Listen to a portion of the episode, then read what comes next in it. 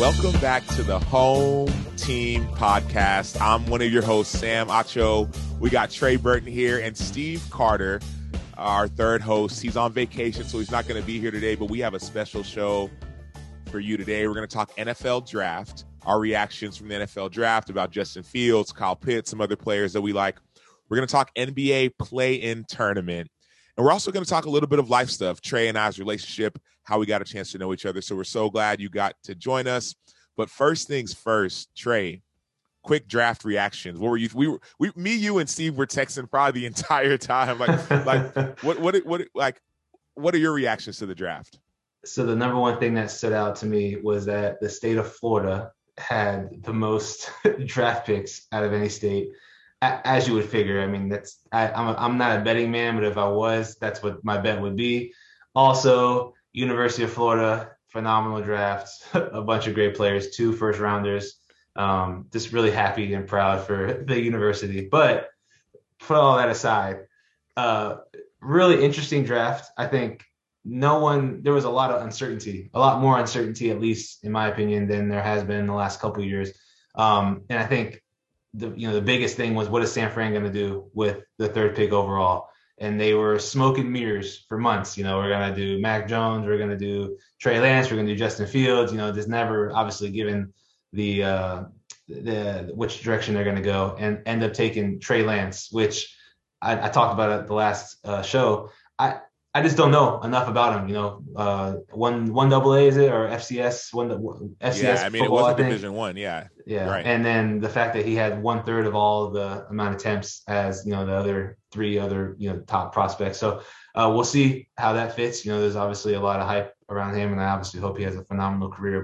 But uh, that and then I mean Kyle Pitts, bro, tight end, highest taken tight end in the history of the NFL. Um, he's a bad boy, bro. He's gonna have a great career.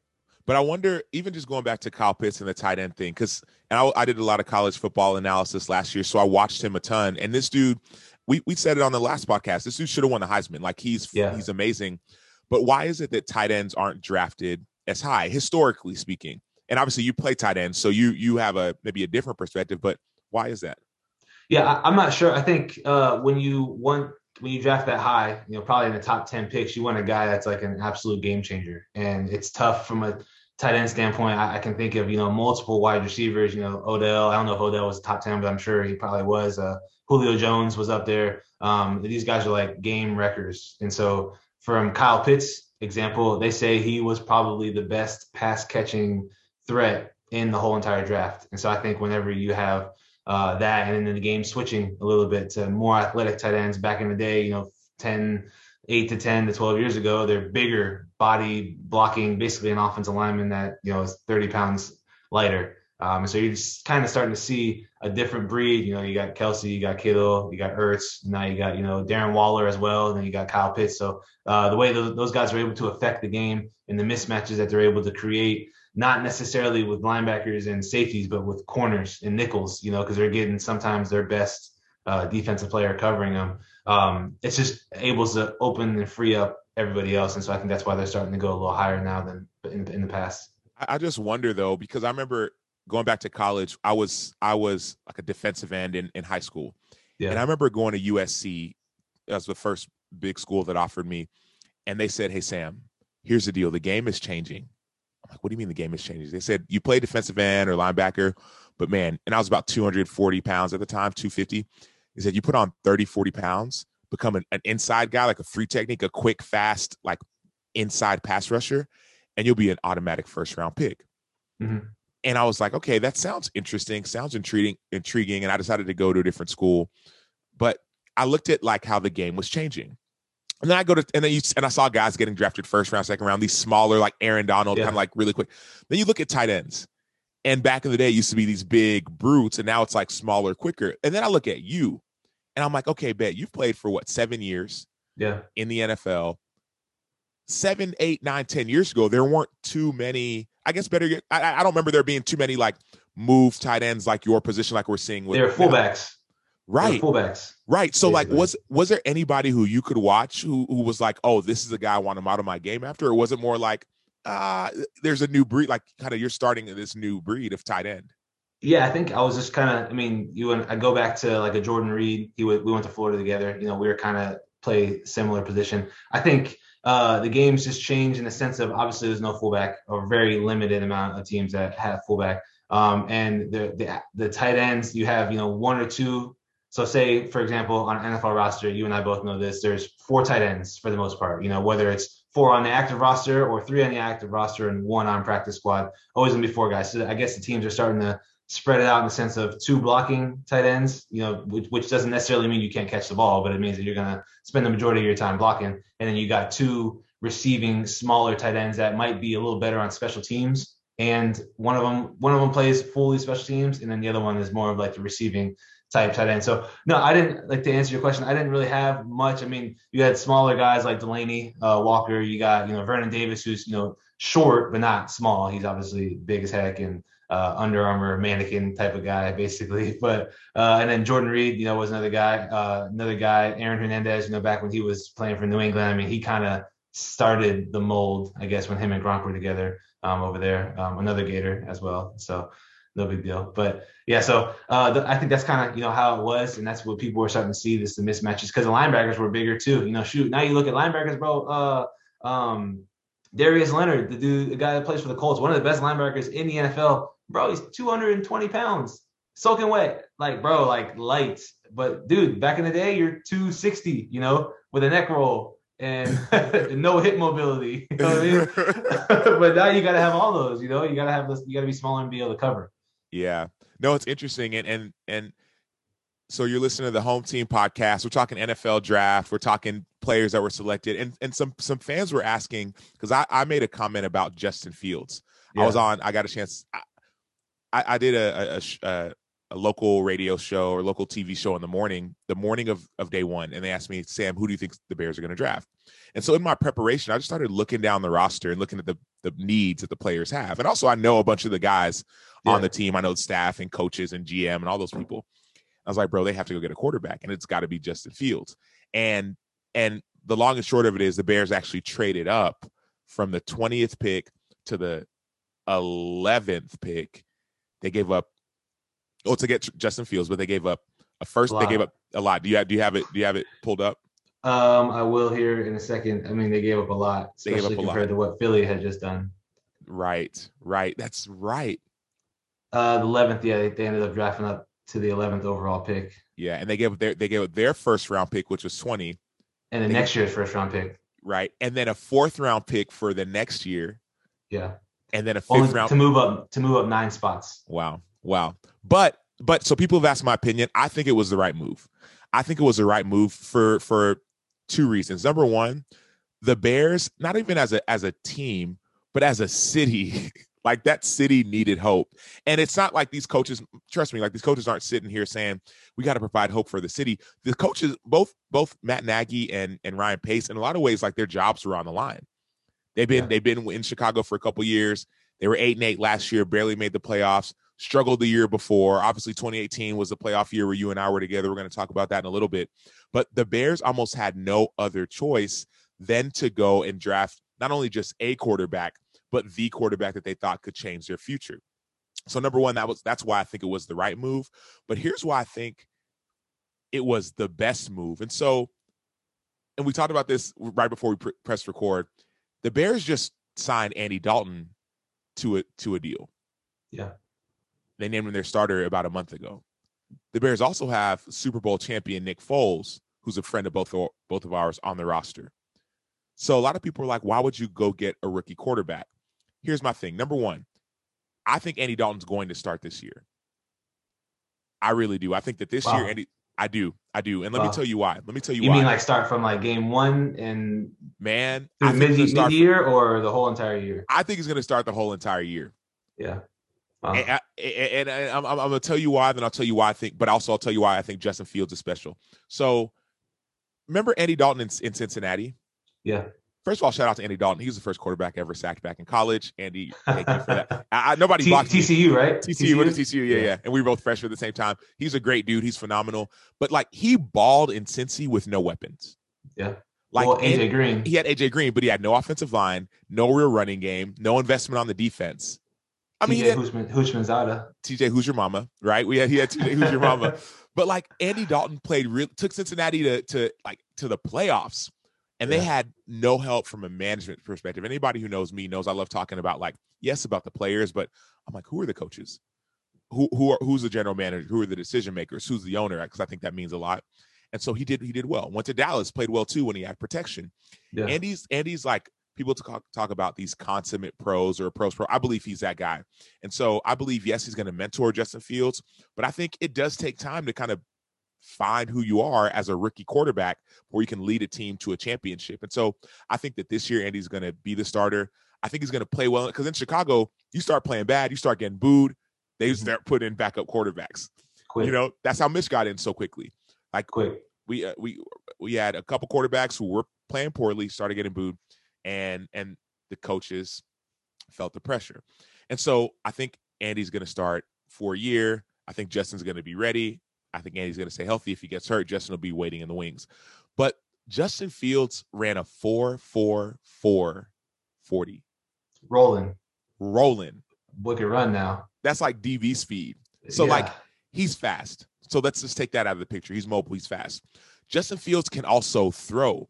I remember there were some stats like, I don't know if it was this year or last year, like he had like 20 touchdowns and two interceptions. Like he he like this dude puts the yeah. ball on a dime and he had phenomenal receivers. Chris Olave. Just turn the tape on. Just all you gotta do is turn the tape on. Bingo, I mean, bro, bingo. Against really good opponents too, not you know one double A or FCS opponents. Exactly. And people were like, well, he struggled against Northwestern. Northwestern had a top defense. They've been in the yeah, top yeah, defense. defense. They did. Yeah. So so I think so. Anyways, I'm I'm excited about Justin Fields for two reasons. One, it was the right move, the move the Bears had to make, but also it was the best move because even if Andy does well this year, you give you give Justin Fields a year to sit, watch, and learn and wait in the wings and be ready to go and ball and dominate not only for one year but for the rest of his future.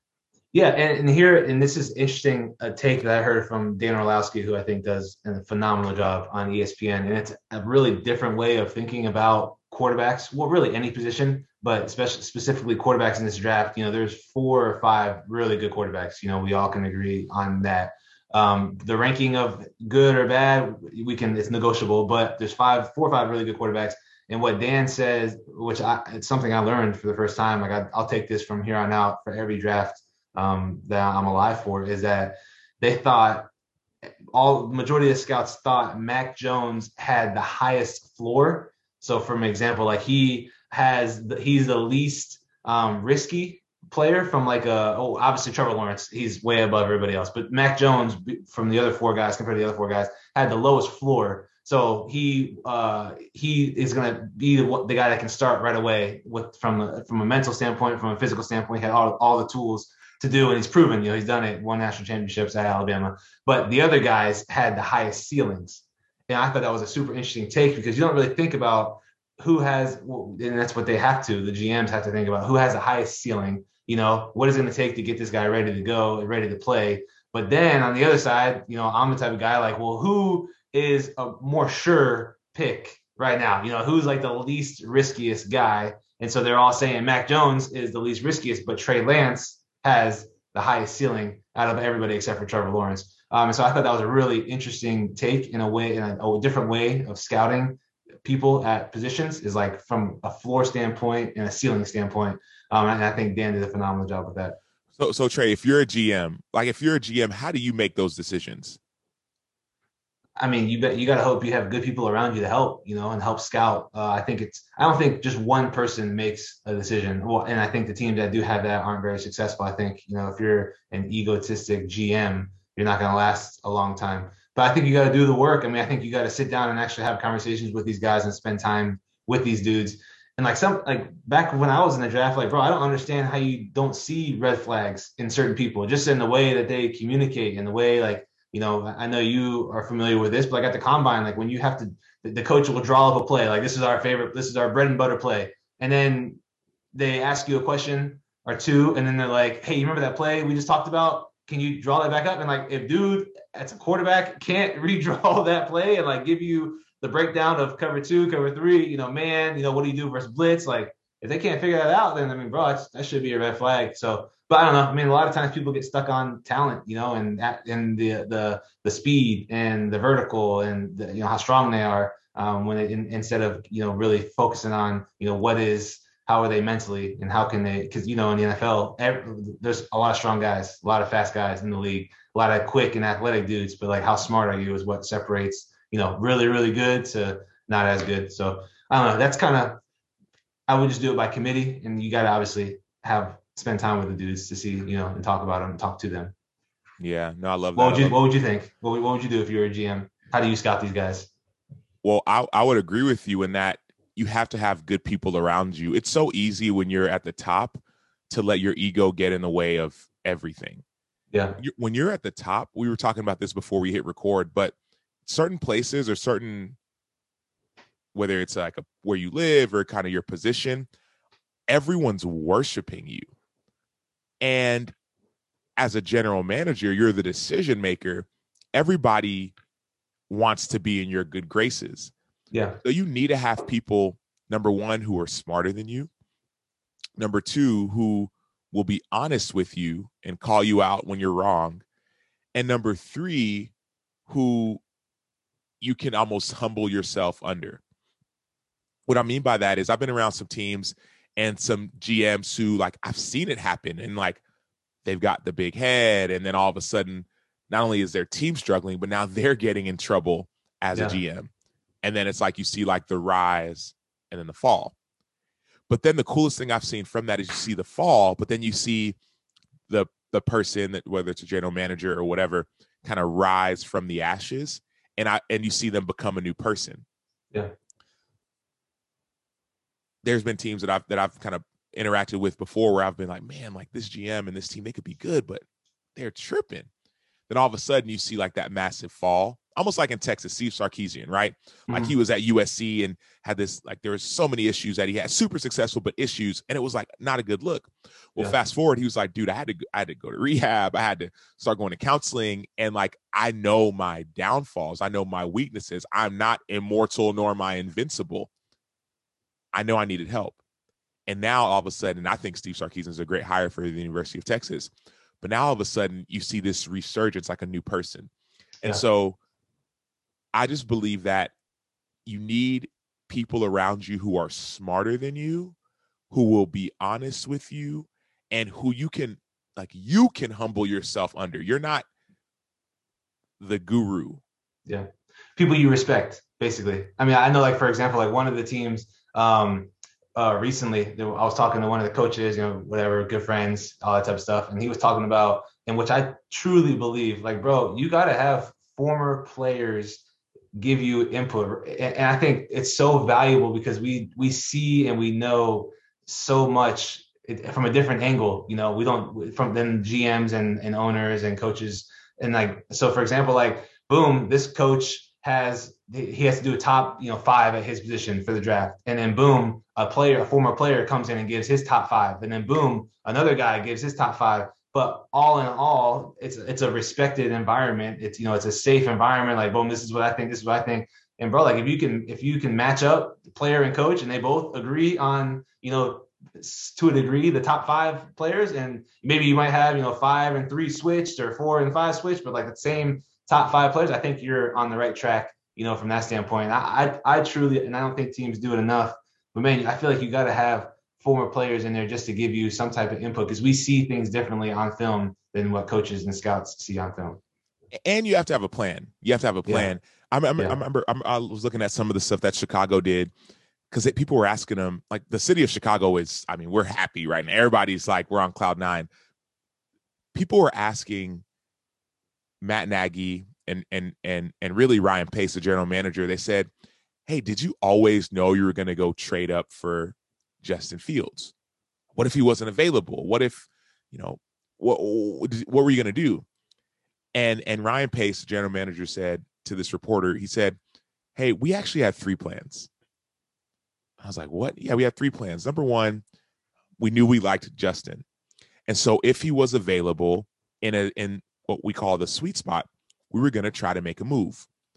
They said, "Well, how did you know?" He had actually been play- he had been talking with the GM of New York, Dave Gettleman, mm-hmm. earlier in the morning before the draft even started. So there was that plan, that was that potential. But then option two, what if Justin Fields is drafted one, two, or three? What if he's not even available?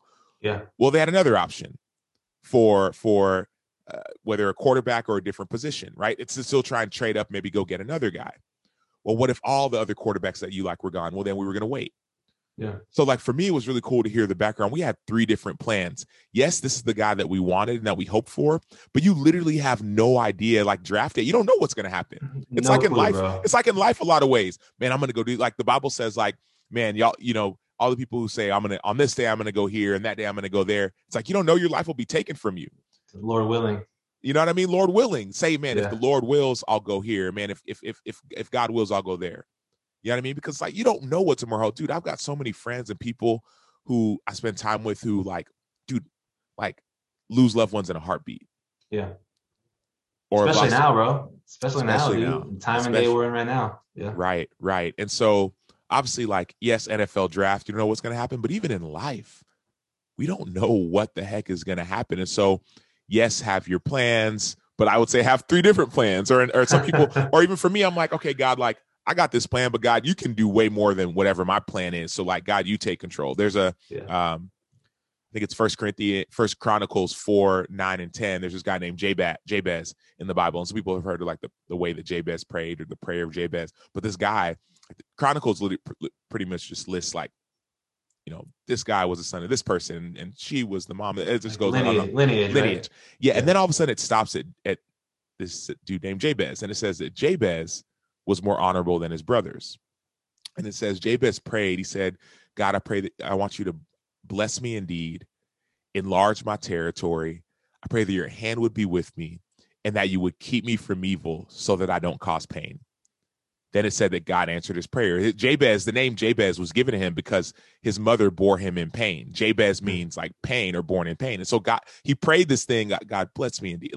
And um, and it God answered his prayer. And one thing I was reading like a like some Bible commentary, and it was like it's pretty interesting how Jabez didn't have a specific prayer.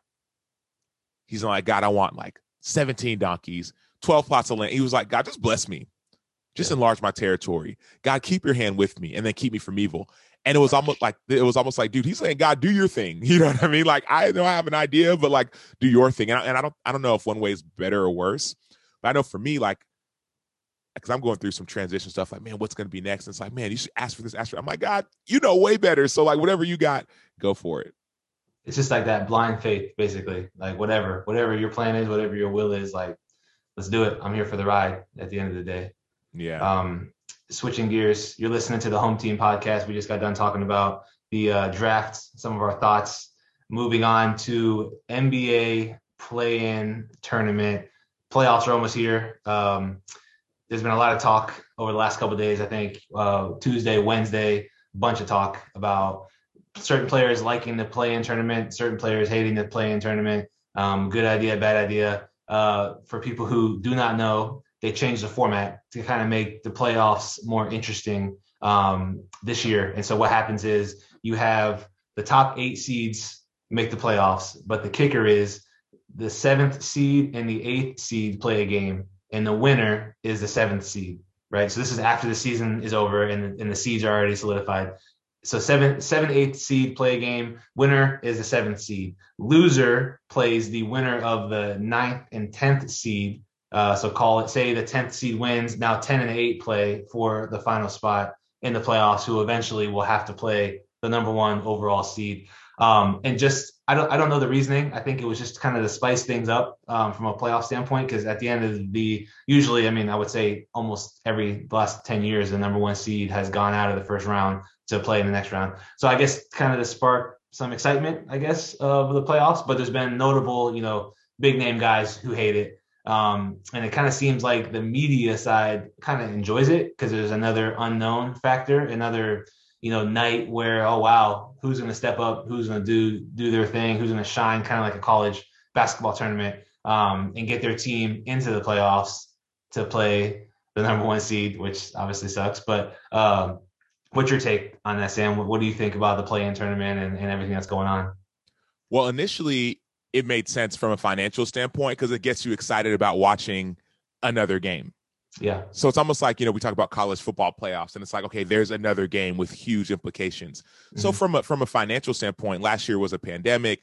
A lot of the season part of the season wasn't played. I mean, there was so much that was going on. And so like NBA is trying to figure out what are ways we can raise our revenues. And that's an interesting way. So I get it from a fan perspective, but from a player perspective, I'm not if I if I earn my spot, let me earn my spot.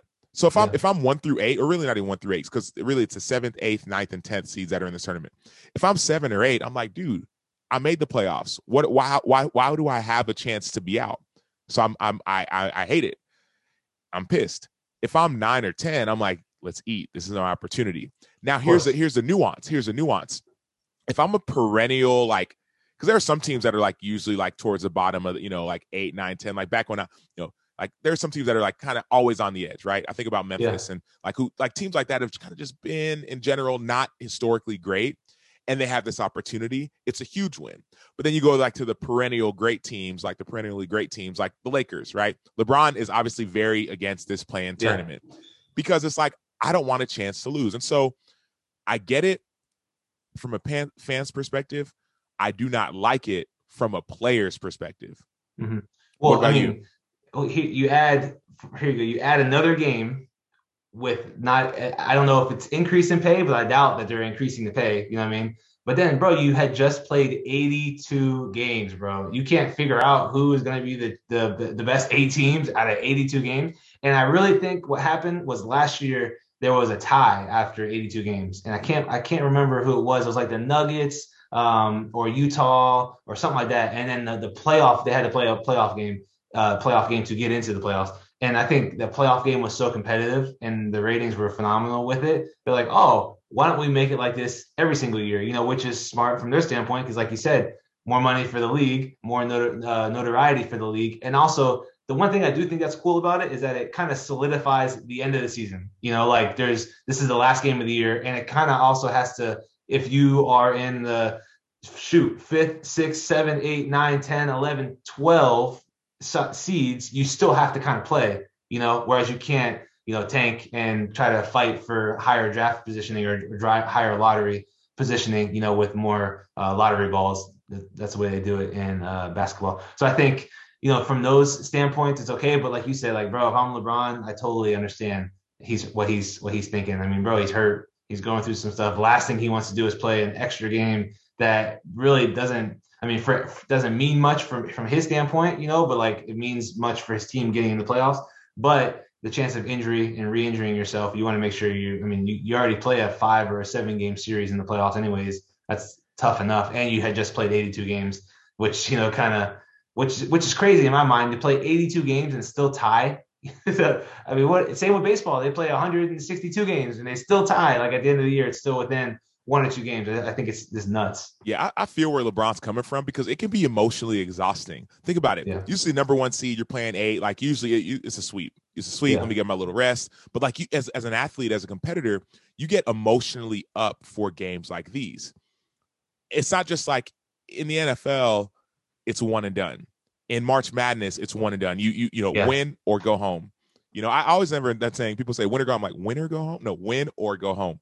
And so but in basketball, it's best of seven. So, from LeBron's perspective, I I'm the seventh seed or I'm the 10th seed. I got to get emotionally up for this tournament, like mm-hmm. emotionally expend expended the seeds expenditures coming out just to win. Now I'm exhausted. Now just to go play the one seed or to go yeah. play the two seed, it's like you got no shot. Whereas if I'm just already the eight seed, and let's say I already knew I was going to be eight or seven, or whatever, and then I go and have like a four, a seven game tournament, a lot can happen in seven games. No, you question. never know. Yeah. And a lot can happen. That's why. That's game. why they do it. That's why they do it. Though. That's exactly. why they do the seven game tournament. Yeah, but I, but I wonder if from you from your perspective, and we can move on after this, but because you're as you're super opinionated from from players' perspectives, mm-hmm. like as a player, what do you think about this? Not as a fan, not as somebody who watches. You're in the locker room right? You're Anthony Davis, you're whoever you are. You know, you're LeBron James. Like, what do you or whoever, you know, you're you're Ja Morant. Yeah. Well, I, I mean, I think to a degree, I 100% agree with what you said. Like, if you're the uh, eight nine, seven, eight, nine, or really eight and nine and ten seed when you're out, you're already out of the playoffs, right? Like you have no shot previously to get into the playoffs, but now you do have a shot, you know, and you know how it is. Like when I, have played in the wild card game before. Um, have you played in the wild card game before? I have. Uh, I mean, we, bro, it's nuts. Yeah, yeah. We, did together, Twice. right? We played. Yeah, we played together in Chicago, and yeah. then I played in uh, when I was in Arizona. We played in the wild card game. Crazy, what? like crazy wild atmosphere. Is Qu- nuts. Quickly, quickly, quickly. I know. Talk about the atmosphere. Oh, just out of control, bro. It's so tense and it's so emotional, and the roller coaster is up and down. Like last last year, I played. I was in Indy, um, played with the Colts. We went to Buffalo uh, and it was the first game that they allowed, you know, 10,000 fans, which really was like 45,000 fans and a complete different, you know, way different environment than what we've been playing in all year.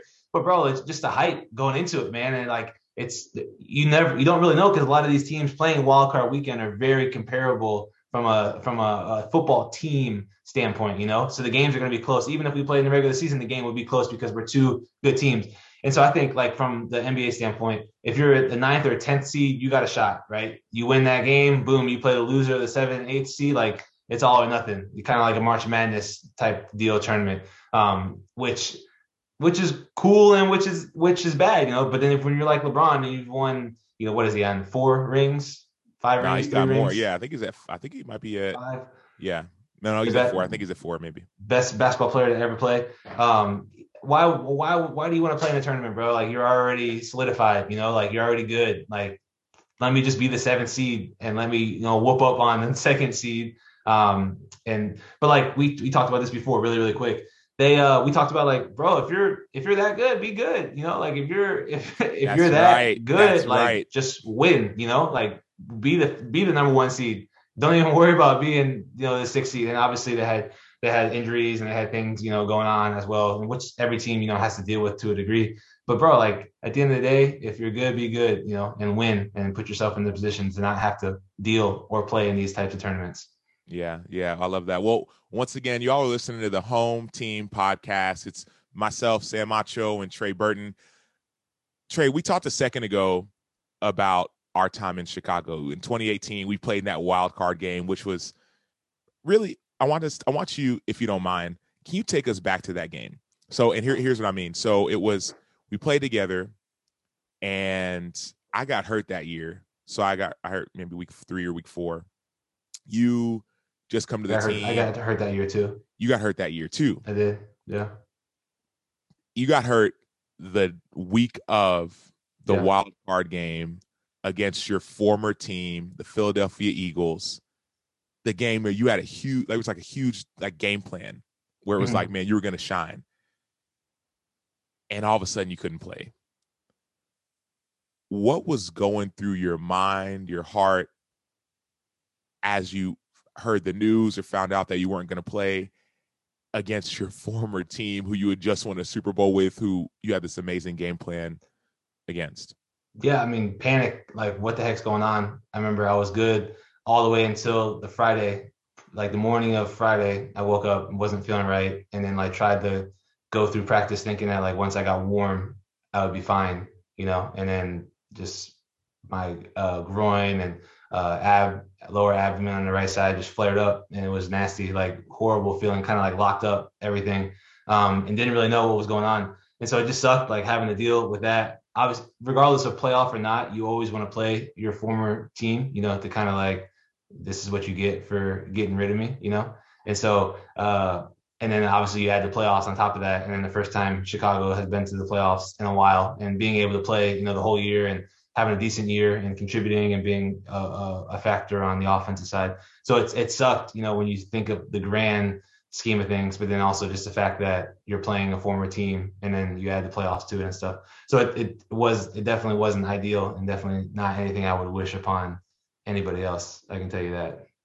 Were you frustrated? Were you sad? Were you angry? Like, cause I remember being all with you, but like, yeah, all of it. All of it. Yeah. I mean, you can't, you can't really even pinpoint one thing. Like, you just feel all the emotions, you know, because you want to be out there, regardless of, like I said, playoff or not, regardless of former team or not. Like, you always, you feel like you owe it to your guys, you know, to be out there. You know, a lot of people, not everybody feels the same way, but a lot of guys feel like, man, I owe it to my teammates uh, and not necessarily the whole team, but my uh, specific position group. You know, like the tight ends. Like for me, like I owe it to my tight end guy. If I if I'm good to go, like bro, I'm I'm going. You know, I'm I'm playing. And so and I know you know line, linemen, defensive end, outside linebackers, linebackers are the same way. Like those types of groups of guys are like, man, if I'm if I can play, I'm playing. You know, no matter what is going to stop me. And then you add the playoffs and former teams into it. So yeah, just a ton of emotions. And it, it, I mean, it was a it was a dark time for me from a football standpoint. Shoot, and from an off the field standpoint, because the season was over after that game. You know, so boom, over. Um, and it was just it was just a, t- a tough time for the fam, um, and then me physically during those years. How was it for your family going through that? For your wife, for your kids, like the kids don't really know. You know, they have no clue. What what sucked for the kids was when I had to have surgery, um, back to back surgeries. You know, and they're not understanding why and why am I on crutches and you know wheelchair and can't do much. You know, for a couple months. But uh, that that was that was when it affected them. But for I mean, for my wife, I'm sure she's a lot more. I'm not a very emotional person, like at all, like the opposite of emotional. But she's like super emotional. So like it it affects you know her and I have a buddy right now who's going, his wife, the complete opposite. His wife is going through some stuff, you know, physically, surgery wise, and like he's feeling it emotionally. And I'm trying to like mentor him, like, bro, like this is, even though he's older than me, like, bro, my wife and I went through the exact same thing, just flipped. And like, I, I know the pressure that it puts on a wife. Shoot, like NFL life, regardless, if you're completely healthy, is tough, you know, for wives and girlfriends and families, you know, but then as soon as you start stacking injuries, um, or you have one type of injury and then you start having to do the rehab and you start having to listen to outside people from the media standpoint and these fans and you know all this type of stuff like it just adds up. And from a spouse like you never want to see your spouse in those situations. You know but it comes it's a lot more um uh what, what would you call it grander now because of social media and no one having to be checked and not saying stuff to your face and you know all that type of stuff. So uh, it's just it's just tough. It's just a different time, and it's something that you have to make sure you have the right people in your circles and the right um, people to listen to, and uh, you hope that you know the medical staff um, is able to help you. Yeah, no, it's funny. It all kind of comes full circle because even one thing we've talked about a little bit, we want to at least touch on, is this idea of off-season training and players deciding where they train or where they don't. There was recently a couple players that have gotten hurt. One training at home, and another one training in his facility. And some of the the reports that are coming out is like, well, the guy who was training at home, he got injured and he may be out for the season, and all the money that he had guaranteed is now gone, whether it's ten million or twenty million, whatever. You know, potentially could be gone if he doesn't come back yeah. and, and play. And then there's the other guy who was training at the facility, who got injured and and his injury is a little bit different, so he should come back quicker, but he's quote unquote protected. And so we were kind of going back and forth a little bit. And I'm, I'm on the I serve on the NFL Players Association, so you know some of these conversations about where should players train and, and some of these things in the collective bargaining, bargaining agreement I, I, talk about. But I think the inter- interesting thing is like from a player like emotional standpoint, because players are more than just machines. Yeah, players are people how can you be healthy in a season and also in your off season? Like, what does that look like? Well, I mean, for I mean, let's face it, NFL players not very emotional, majority of us, you know, because of our past experiences and what it has taken to get to the point where we're at now. Shoot, even high school and college players, you know, not very emotional because you're taught from a young age, bro, like don't cry you know it doesn't hurt. Like you're fine. This difference between being injured and being hurt and to a degree i mean that's 100% true you know there is a difference. Um but i think i mean i think this thing going down uh and like like you said like you're you serve on you're on the pa board and like you're i'm interested to hear your opinion on it but like at the end of the day from the guy's perspective that got hurt off season off the field out of the facility um, don't know if it was off the field, but outside of the facility, bottom line, he got hurt, possibly losing these guarantees. So what you're trying to tell me is we shouldn't train at home.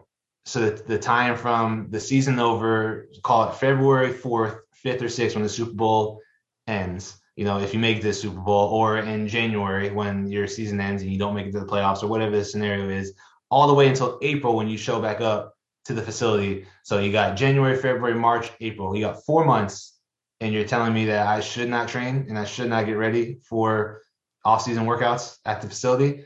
This doesn't make any sense to me at all. Like zero percent chance sense. Um, and I think the people that are screaming, "Oh, if I had ten million dollars, I would make sure I'm at the facility." What if your trainers at home are better than your trainers at the facility? What if you've been training for eight years with one guy and all of a sudden you're on a new team and this is your first time ever meeting this new training staff?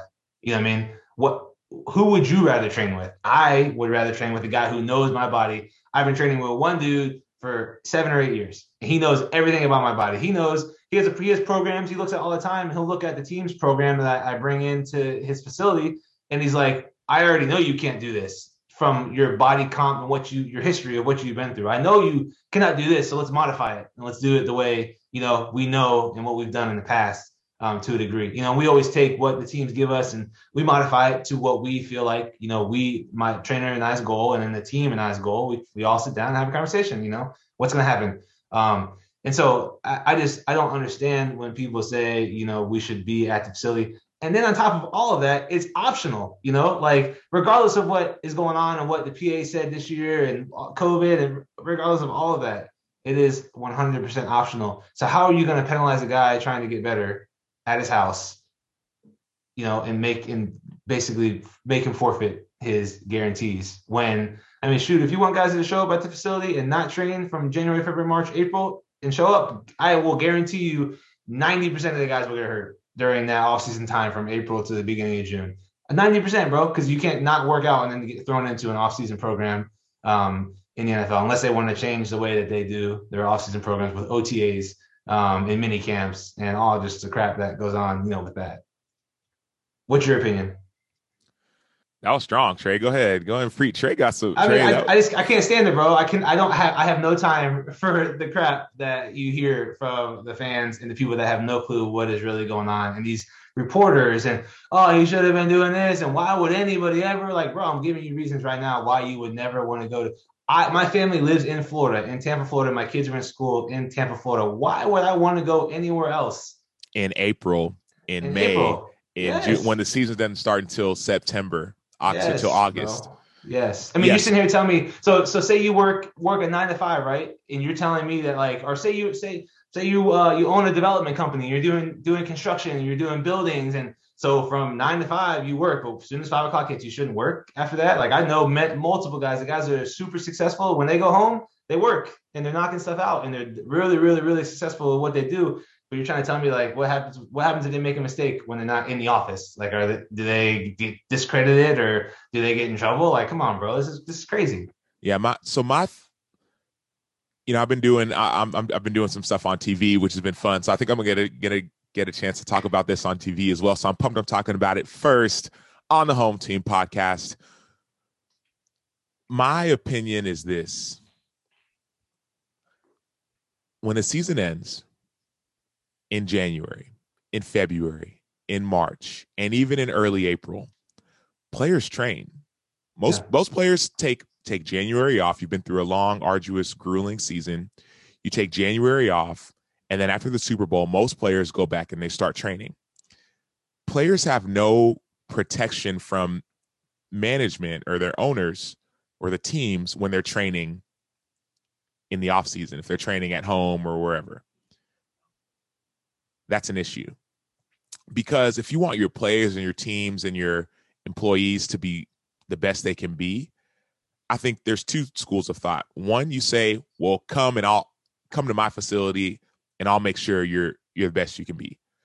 Or the second school of thought is, "Man, you may have some people who you've been training with for a while who actually help you get better." A la, a la Tom Brady. Yeah. Tom Brady doesn't come and train at the facility. Tom Brady has his team, he has his people, his nutritionists, his dietitians, and he's the greatest of, of all time. So, option two, which I believe is a better option, does come with the risk of, well, if you are injured, we're not going to pay for it. We're not going to protect you. I think that the NFL should say, you know what? Train in the offseason, and if you get injured, we will protect you. Why? Because it costs money. Why? The reason is it's a trust thing. I trust you guys are going to go and get better. But if if if for some reason you all come and you're worse off, then it's like, no, nah, you don't need to come to this facility. I've been on a bunch of teams where the the strength coaches aren't as good as the people who I train with in the off season. We're actually yeah. I come in April, right after you know I, I finished the season in January. We didn't make the playoffs a ton in, in most of my seasons, but I would go start training in February, March. I'm getting faster and stronger and in better shape. Then come early April, I got to go back to the facility. And first of all, you only get a train like 45 minutes a day. There's a time limit on how long you can be there. So you're yeah, two hours rushing as fast as you can. Yeah. fast you can get the stuff done, you're fast yeah. so you can get to the next thing. Yeah. And like I actually would get weaker in April and in May and in June. And then fast forward July, you're off another two months. And now you're getting ready for the season. And I'm like, okay, crap, do I really want to train that hard? Because what if I somehow get injured and I'm not protected? Yeah. And mind you, coaches go home too. Strength coaches go home too. And so I think that the NFL should put some protection in place for players, but it takes it takes a little bit of trust because the players got to say, "Hey, I'm going to go and I'm going to get better. I'm actually going to uh, trade to your point. You said, man, you guarantee that if if no one was allowed to do anything from January to April, and then it just all of a sudden went zero to to 60 in April, there'd be a ton of injuries. You have to trust that players will actually do the job and get and get in shape. But here's the thing: last year during COVID, during a pandemic, players did that. No facilities were open in April. Mind yeah. you, the pandemic yeah. was really start, like that was March. April is when training training uh, off season activities start. Nothing was open. Players trained at home from their cities, from their houses, from wherever they trained outside. They trained in their basements. And the injury rate was like 24% lower than it was in the year prior. Yeah. And so I think players have proven that when they're training on their own, they will be not only in shape but be in better shape than they when when they're training with their team. Mm-hmm. And so and that's just it's it's a one year sample size, but statistically, it's it it was just the stats. Yeah, I mean, and, but I mean, like you said, trust. Like, bro, if you don't trust the guy, then don't draft the guy or don't sign him. You know, to Facts. do the right things. Like, bro, at the end of the day, then there are some dummies. Like, let's be real. Like, every profession Facts. has the bad apples. You know what I mean? Just because one or two guys makes a mistake or might be playing basketball or you know might be screwing around and end up getting hurt. Like, dude, obviously it does happen. But I would say those are by far the smaller percentage of guys than the majority. I would say the majority of the guys want to get right. They want to train. They want to be in their hometowns. You know, because like you said, you only you're only allowed in the facility for three or four hours a day when you're in April, uh, phase one of off season stuff, and you're rushed. I mean, you're honestly you're rushing, and if you don't have the last or the first slot to train, you're everything in between that you're rushing. You know, because the last spot you can stay later, and the early spot you can come in earlier if you want to. But then again, it's the off season, you know, and you shouldn't necessarily be hand strapped to those hours and those times. Um, and so I just, I mean, I just think, bro, like you, they got to figure out a way to, um, especially if, and I don't know the whole story. I don't think anybody really knows the whole story, like what the, the kid was actually doing or the guy was actually doing when he got hurt to, uh, to, for in De- Denver, is it, is it? yeah. Plays? Denver Broncos, yeah. Ja'Wuan James. Yep. I, I don't know necessarily what he did, but I mean, I, and I hope that it was like a legit, like training, um, not screwing around, you know, type deal. Um, but we'll see, dude. I mean, you like I said, you're on the PA. I, I would love to hear, you know, the next couple weeks or so, you know, what develops from that standpoint. Yeah, and, and even you all, for all our listeners, we'd love to know what you think. What do you think about? not only some of these offseason rules for the NFL, but what do you think about the NBA play in tournament? What do you think about the draft? Did your teams get the people that you hope for, or were there some questions? We'd love to hear your questions and and and hear your thoughts and opinions, and so we can talk about it on the podcast. It's not just our our podcast; it's it's your podcast as well. So make sure to hit us up on social media. Also, make sure to to like this podcast, subscribe, and share it with your friends. Once again, you're listening to the Home Team Podcast with myself, Sam Acho, Trey Burton, and our friend Steve Carter. We cannot wait to hear from you guys next week. One last thing, you know me, I like to have these. The end, always got to have podcast. the final word, man. It's my last. It's my last two minutes, bro. Let me, let me, let me, let me soak in it, please. All I ask, really fast, is for the people that are listening to the podcast, go on Steve Carter's Instagram and go on his latest photo. I don't know what it is, but go on his latest photo and just comment palm trees. Okay. Just a bunch of palm trees, the emoji, palm tree, palm tree, palm tree. Why? Palm tree. Why? Tell why? Why? Because my guy is first of all, it's the weekend or the week of Cinco de Mayo. Cinco de Mayo was yesterday, right? Uh, yeah. He is currently in Mexico, enjoying a vacation time. What a life! I mean, bro, he gets to go all over the America and teach and preach, but then he gets to go to Mexico and hang out with his family. Like, goodness, palm trees everywhere, sun is shining down there. Cinco de Mayo. I mean, phenomenal time of the year to be in Mexico. I wish I'm jealous of him. I wish I was there right now, living the life Steve Carter. So just go on his social media and just start sending him palm trees. I'm gonna go do that here in the next couple minutes. Just send a thousand palm trees on his last photo, uh, just so he knows we love him and we care about him. Um, and we hope he's having a great time with his family. Hey, so y'all heard it here first. Go to Steve Carter. I think it's at Steve Ryan Carter on on Instagram put some palm tree emojis. Just show That's the it. man some love. Just show, show the man some love. a couple, one or two. You know what I mean? Uh, but man, we love y'all. We appreciate y'all. I need to go to a beach somewhere, man. I need, I need to get Come some on. sun. Coming down to Florida, bro. It's hot down here, bro. I know you said 102. I can't do it, man. Heat, heat index 102, dude. You're sweating as soon as you take a step outside. Guaranteed. Awesome. Hey, well, we appreciate you guys. We'll see y'all next week.